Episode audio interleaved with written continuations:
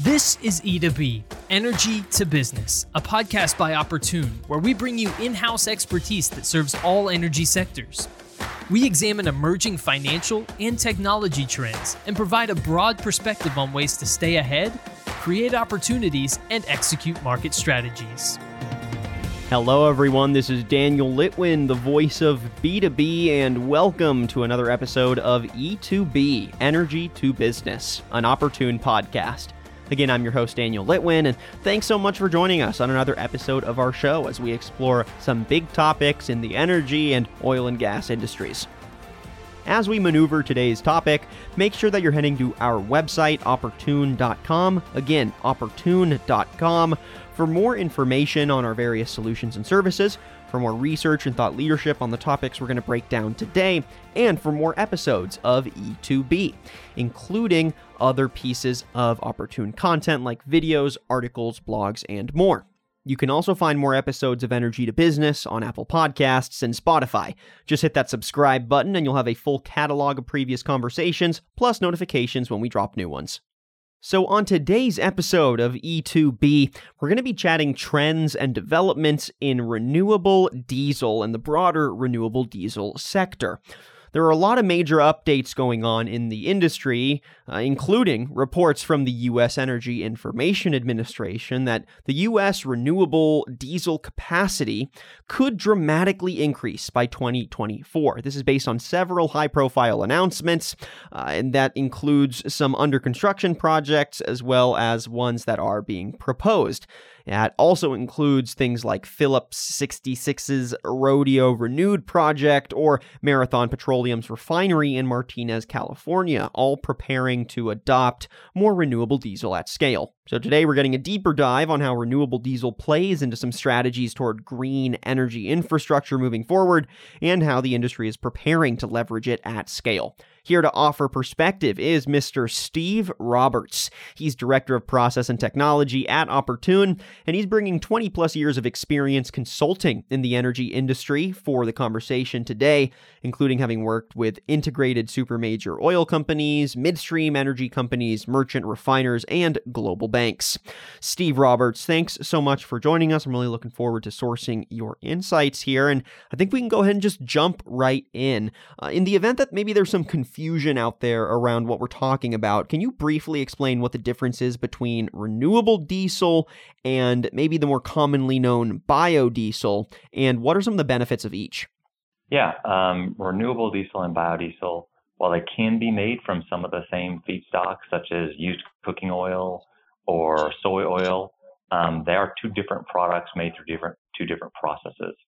So biodiesel, which has been around a little bit longer and more of the mainstream, it again can be made from used cooking oil through a transesterification process that produces um, a product that is similar to diesel, uh, your fossil fuel diesel or your ultra low sulfur diesel ULSD that's used on road in the United States, um, but not exactly the same.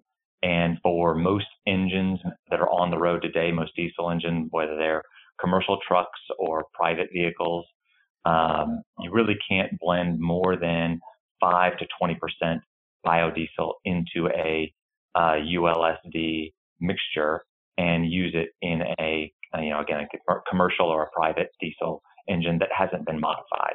Uh, modified engines can run 100% biodiesel, but those aren't very common. Renewable diesel is made through a different process a little more capital and time and process intensive process to create a product that is more chemically identical to ULSD and can be used as a drop-in replacement for ULSD without modification to most common engines that are out there.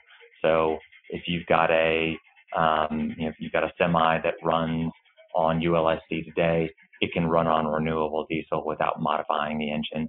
Um, if you've got a heavy duty pickup that you use around your farm to, you know, haul tractors and things around, um, haul trailers, um, you can run renewable diesel in that without modification um, and without any side effects. Perfect. Thanks for that distinction, Steve.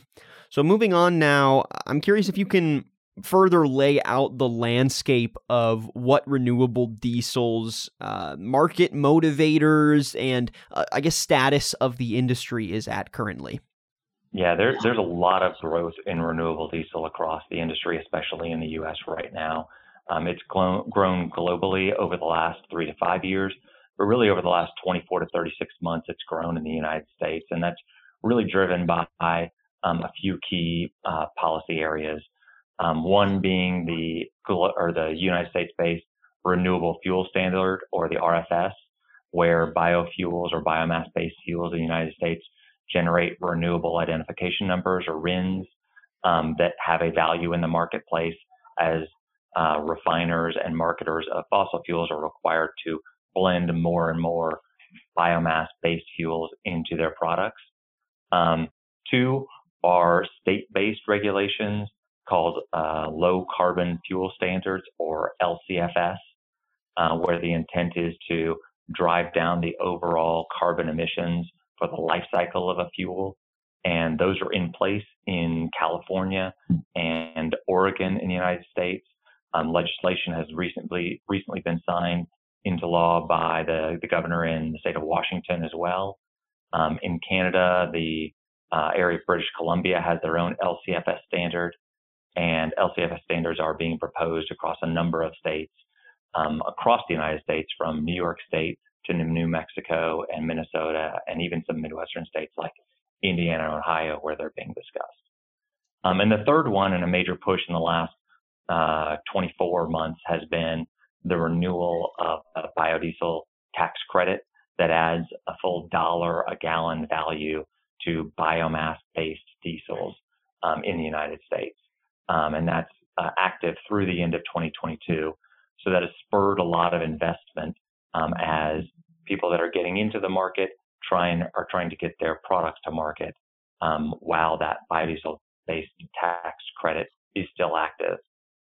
So, uh, so really been a lot of growth. Um, it's been slow and steady for the you know last three to five years, but a lot more intensity in the last 24 to 36 months in the United States to keep things at a high level. Obviously, we're seeing a lot of uh, redefining legal structures around our energy infrastructure. So, I'm curious if there are some key policies or uh, even economic incentives uh, coming down from the federal level or coming up from the industry level that are driving renewable diesel growth. Yeah, the, the U.S. based refining industry has has really done a bit of a pivot on renewable fuels in this aspect. Um, for a long time, there have been few of the um, the global or the independent refiners that have tried to jump into the renewable fuels in the U.S. Um, Valero being one exception to them, where they invested in ethanol production early on in the renewable fuel standard. Um, they've also invested in renewable diesel as well. Um, they've been a, more of a first mover in that respect. They've got a joint venture with uh, Darling Products uh, called Diamond Green Diesel. That's been a an early producer of renewable diesel in the United States. And what that's seen is seen others be a bit of a follow, be a bit followers in that respect. Um, so a number of the um, independent refiners have either um, started projects to repurpose existing hydro treating equipment in their refineries across the U.S. to bring in biomass based feedstocks and produce a renewable diesel, um, really to capture the value of these policies that I spoke about before.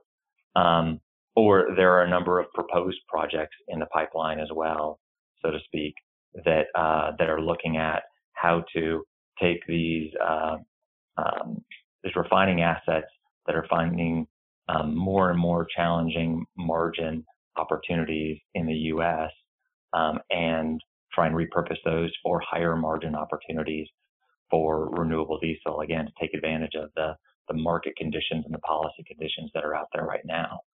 Um, and again, as we've seen, and as I mentioned earlier, you know, there is a market on the West Coast, but there is a large sense in the policy world and in the market that that uh, that market itself will grow and expand not just in volume in the markets that it's in already, but across the U.S., adding additional markets to that. One of the key aspects of renewable diesel is that it's being touted for its low GHG emission profile uh, as a drop in replacement of fossil based petroleum diesel that's pretty fungible with existing infrastructure. In your view, how has the refining industry been responding to renewable diesel's growth trajectory over the last few years? And what have some of those responses been and why? Yeah, you know, as as you look at the specifically, obviously the, the E component of, of ESG, and you think about the carbon footprint for um, for your for a company's operations, um, and you look at what most people uh, agree to as scope one and scope two emissions for their core core business operations and how you reduce your carbon footprint. Um, renewable diesel, again, especially in a fleet, um, a delivery, um, a, a um, logistics area, if you've got that area of your business, um, there is a clear path to reducing your carbon footprint through the renew through the use of a product, a fuel like renewable diesel. When you look at some of these low carbon fuel standards that are out there, um, and using California as an example, the intention of those is to reduce the carbon intensity from for the entire life cycle of the fuel. So they have a model that is developed to say, okay, how much carbon is emitted for, for fossil fuel from well to tailpipe and for a biomass based fuel from, you know, planting through tailpipe. Um, and these renewable diesels, some of them can have, you know, pretty substantial reductions in the overall carbon emissions for the fuel for the life cycle. So when you take um, a renewable diesel that has a, a very good score very good carbon intensity score. Um, you can have a carbon intensity for your diesel fuel that you're using in logistics that is as low as, you know, below a half of the, the carbon footprint of uh, ULSD that you would normally be using. So if you're looking at your scope one, scope two emissions in your logistics company and you've got trucks on the road on a regular basis, um, you know, you're looking at um, how do I meet my my E part of my ESG goals. Um, you know, there aren't a lot of options to get to zero on the on-road logistics part of it yet. Those, I think, those type of that type of transition is still yet to come. Um, but if you want to start down the path and, and set a goal and set targets along the way, um, renewable diesel or biodiesel um, can really help you get down that path. And like I said, even some of the ones that are on the market today on the West Coast, you can reduce by, by, by more than 50% the overall carbon intensity per gallon of fuel that, that, that you're using in your, um, you know, in your, your engines to, you know, deliver packages for, for whether you're UPS or DHL or Amazon, you know, any, anything that would run a, uh, a diesel engine for logistics, um, you know, really reduce that carbon footprint. Another major motivator pushing uh, different players in the energy and oil and gas sector to rethink their portfolios uh, comes from ESG pressures. Again, environmental, social, and governance strategies that are defining a lot of business models, regardless of industry, but also in oil and gas. So, how does renewable diesel fit within the overall ESG frameworks that energy companies are now taking a much harder look at? And what are your thoughts on how renewable diesel can help achieve some of those ESG goals and achieve net zero goals as well? Well, I think as we sit in the, the middle of 2020, 2021, um, we've seen that already. Um, prices have eclipsed the 2013 levels, and that's been driven by a number of different things. So, um, so we mentioned kind of the three levels that are driving this investment, with the RFS uh, at the at the federal level being the the top one, um, just from a an overall you know uh, state uh, down to local level, um, and, and really the uncertainty and the volatility in the RINs markets um, in 2021 has been driven by a few key factors. One um, being the, uh, the, getting back to normal from the pandemic of last year. Um, there are certainly fits and starts of that that all of us have seen, certainly across the industry. Um, overall, gasoline demand is back up and near normal levels, but from a refiner's perspective, um, that's not quite back to normal because you still don't have the jet fuel um, demand back to normal. So there's still a lot of volatility in that demand side.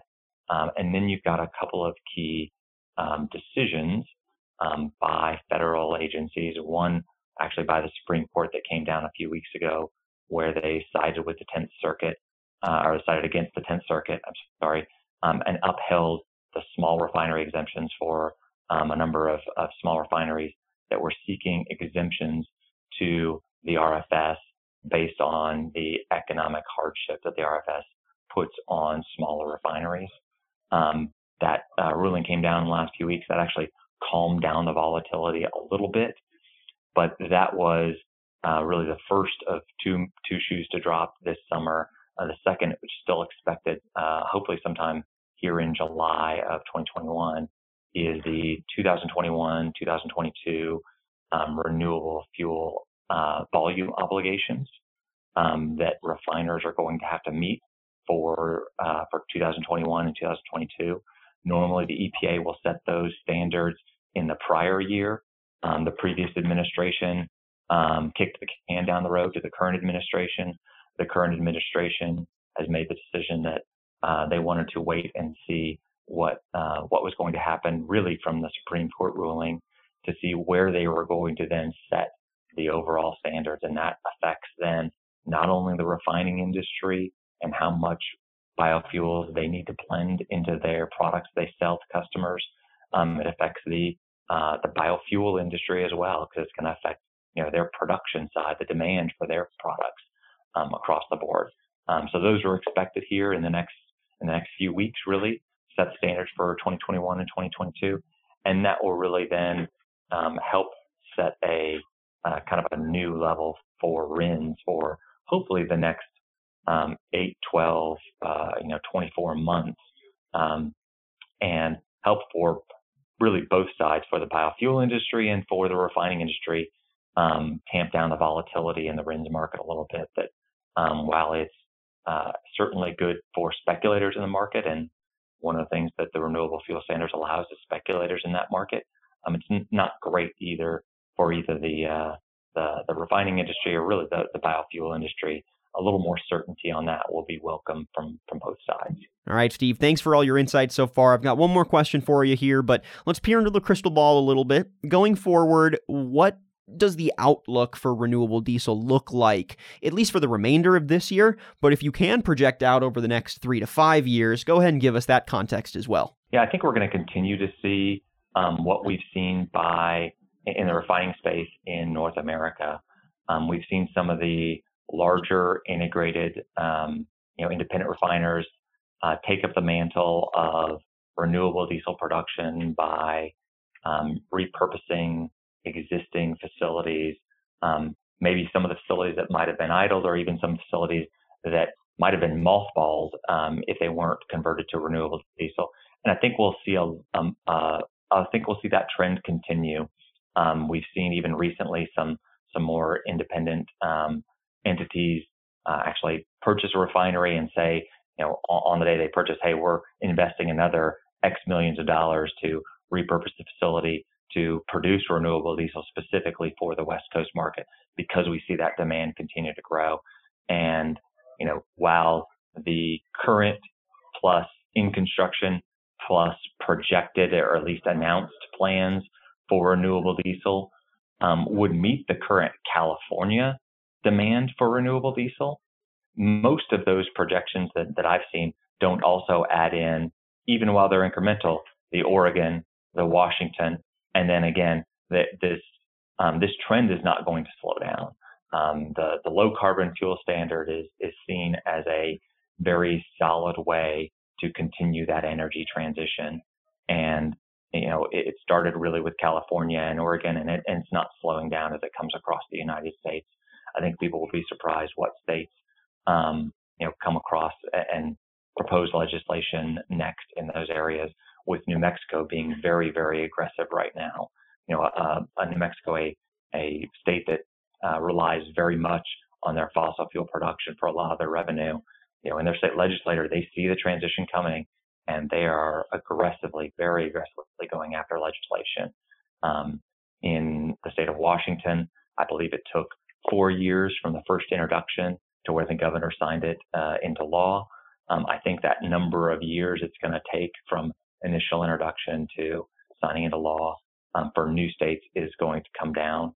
Um, whether that's, I don't think it's going to, you know, in New York. I think it's been two years now, um, but I think it's going to be in the the two to three year range now, where hey, it gets introduced and then it finally gathers enough support and and the framework is a, is approved across multiple states to to have that that new introduction, and that's just going to continue to spur investment. Um, and I I think repurposing of existing refining units into these new renewable fuels units um, to you know to meet the continued transportation fuel needs of the United States.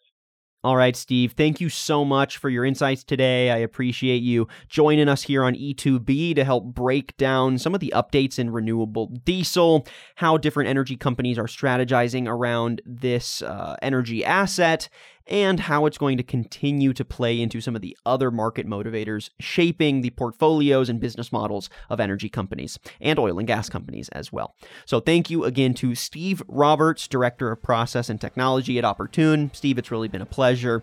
And thank you, everyone, for listening to another episode of Energy to Business. If you like what you heard and you want to listen to some previous episodes, make sure that you're heading to our website, opportune.com. Again, opportune.com, as well as subscribing to E2B on Apple Podcasts and Spotify. I'm your host, Daniel Litwin, the voice of B2B. Till next time.